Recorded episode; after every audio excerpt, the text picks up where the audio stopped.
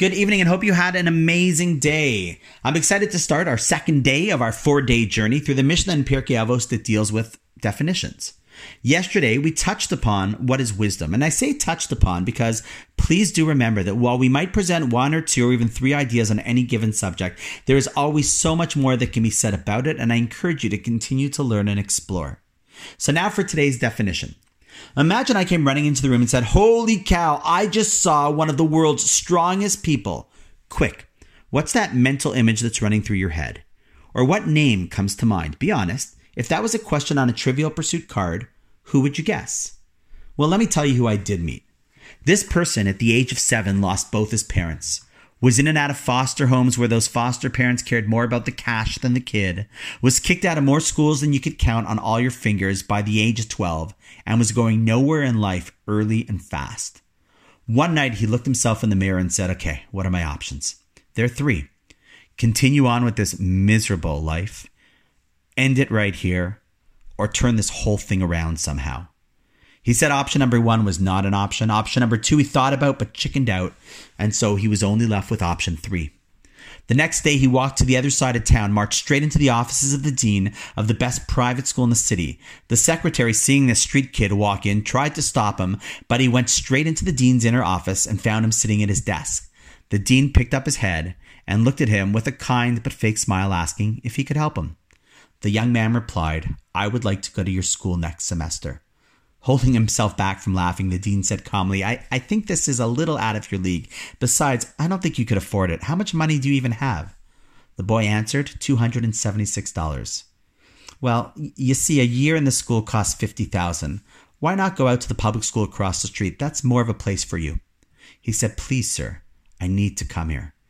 In an attempt to seem compassionate, but really as a brush off, the dean said, Listen, if you get half the money tuition before the semester, I'll be kind enough to let you in. But you and I both know that isn't even close to an option. So on your way. With $24,224 left to get, the boy quickly applied for three jobs around the clock and two months later marched into the office of the dean, who had by that time totally forgot about him, with $25,000 in cash and asked, When do my classes start? On the first day of class, everyone looked at him and he clearly was the outcast. He didn't care.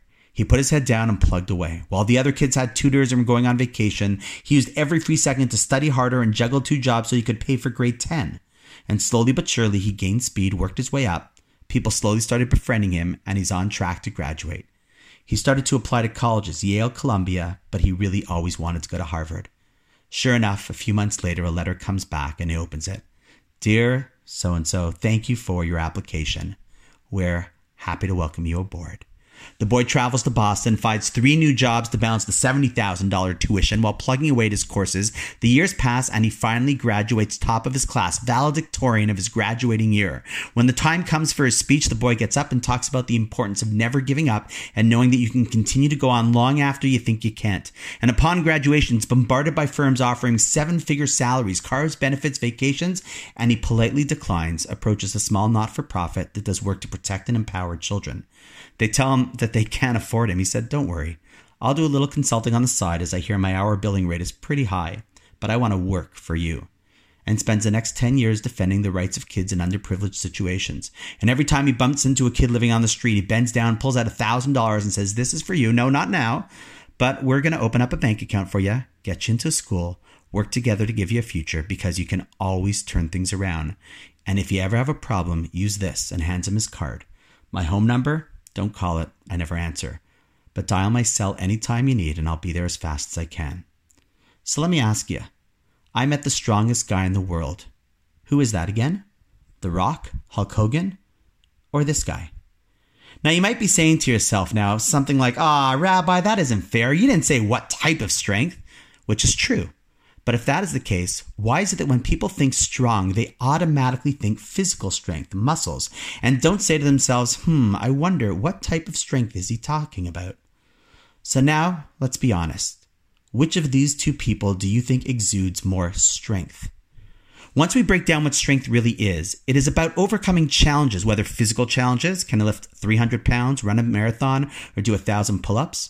Or life challenges, having tough parents, being born into a situation that is less than ideal, or character challenges, such as if a person is usually easy to anger, stingy, or judgmental? And in that vein, along comes the Mishnah and asks, Ezehu Gibor, who is strong?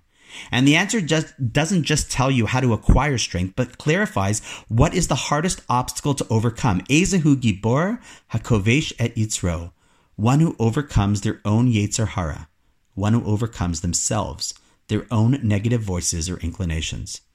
There are so many people who might have physical muscle but feel weak when it comes to coping with challenges, and they're knocked off course and spiral downwards. And there are those who might be physically fragile, but their strength to persevere and overcome is Herculean. Just think of Holocaust survivors. Let's be honest, their strength of will and determination to keep going and then to rebuild their lives and rebuild communities should put any of us to shame. So the question is what is strength? It is knowing what has to be done and then mustering up the strength to make the right choice to overcome one's inhibitions, insecurities, and fears, and find the courage to do what deep down they want and need to do. I know so many people with so much potential potential to make an impact, to potential to raise money, potential to live with greater Jewish values, potential to make better choices, and they simply don't. Why? not because of some external condition that's preventing them, but simply because they can't overcome their own inner voice that holds them back. But it is all doable. Any obstacle is overcomable if you care enough and if it means enough. The previous generation needed to be strong to survive, and that caused them to make a massive difference. They were heroes of strength.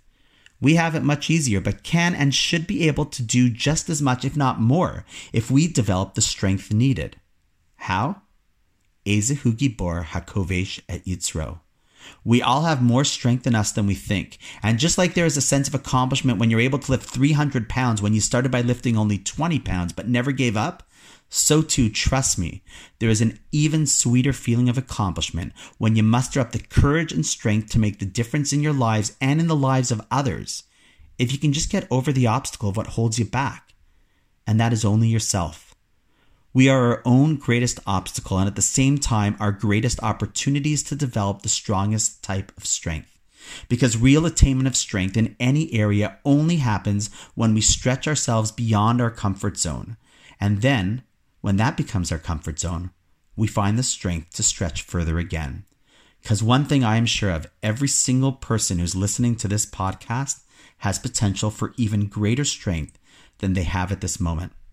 I'd love to hear your thoughts on this one, as I think it is a big key to making a difference in our lives, our families, and our community if we just have the strength to really focus on this definition.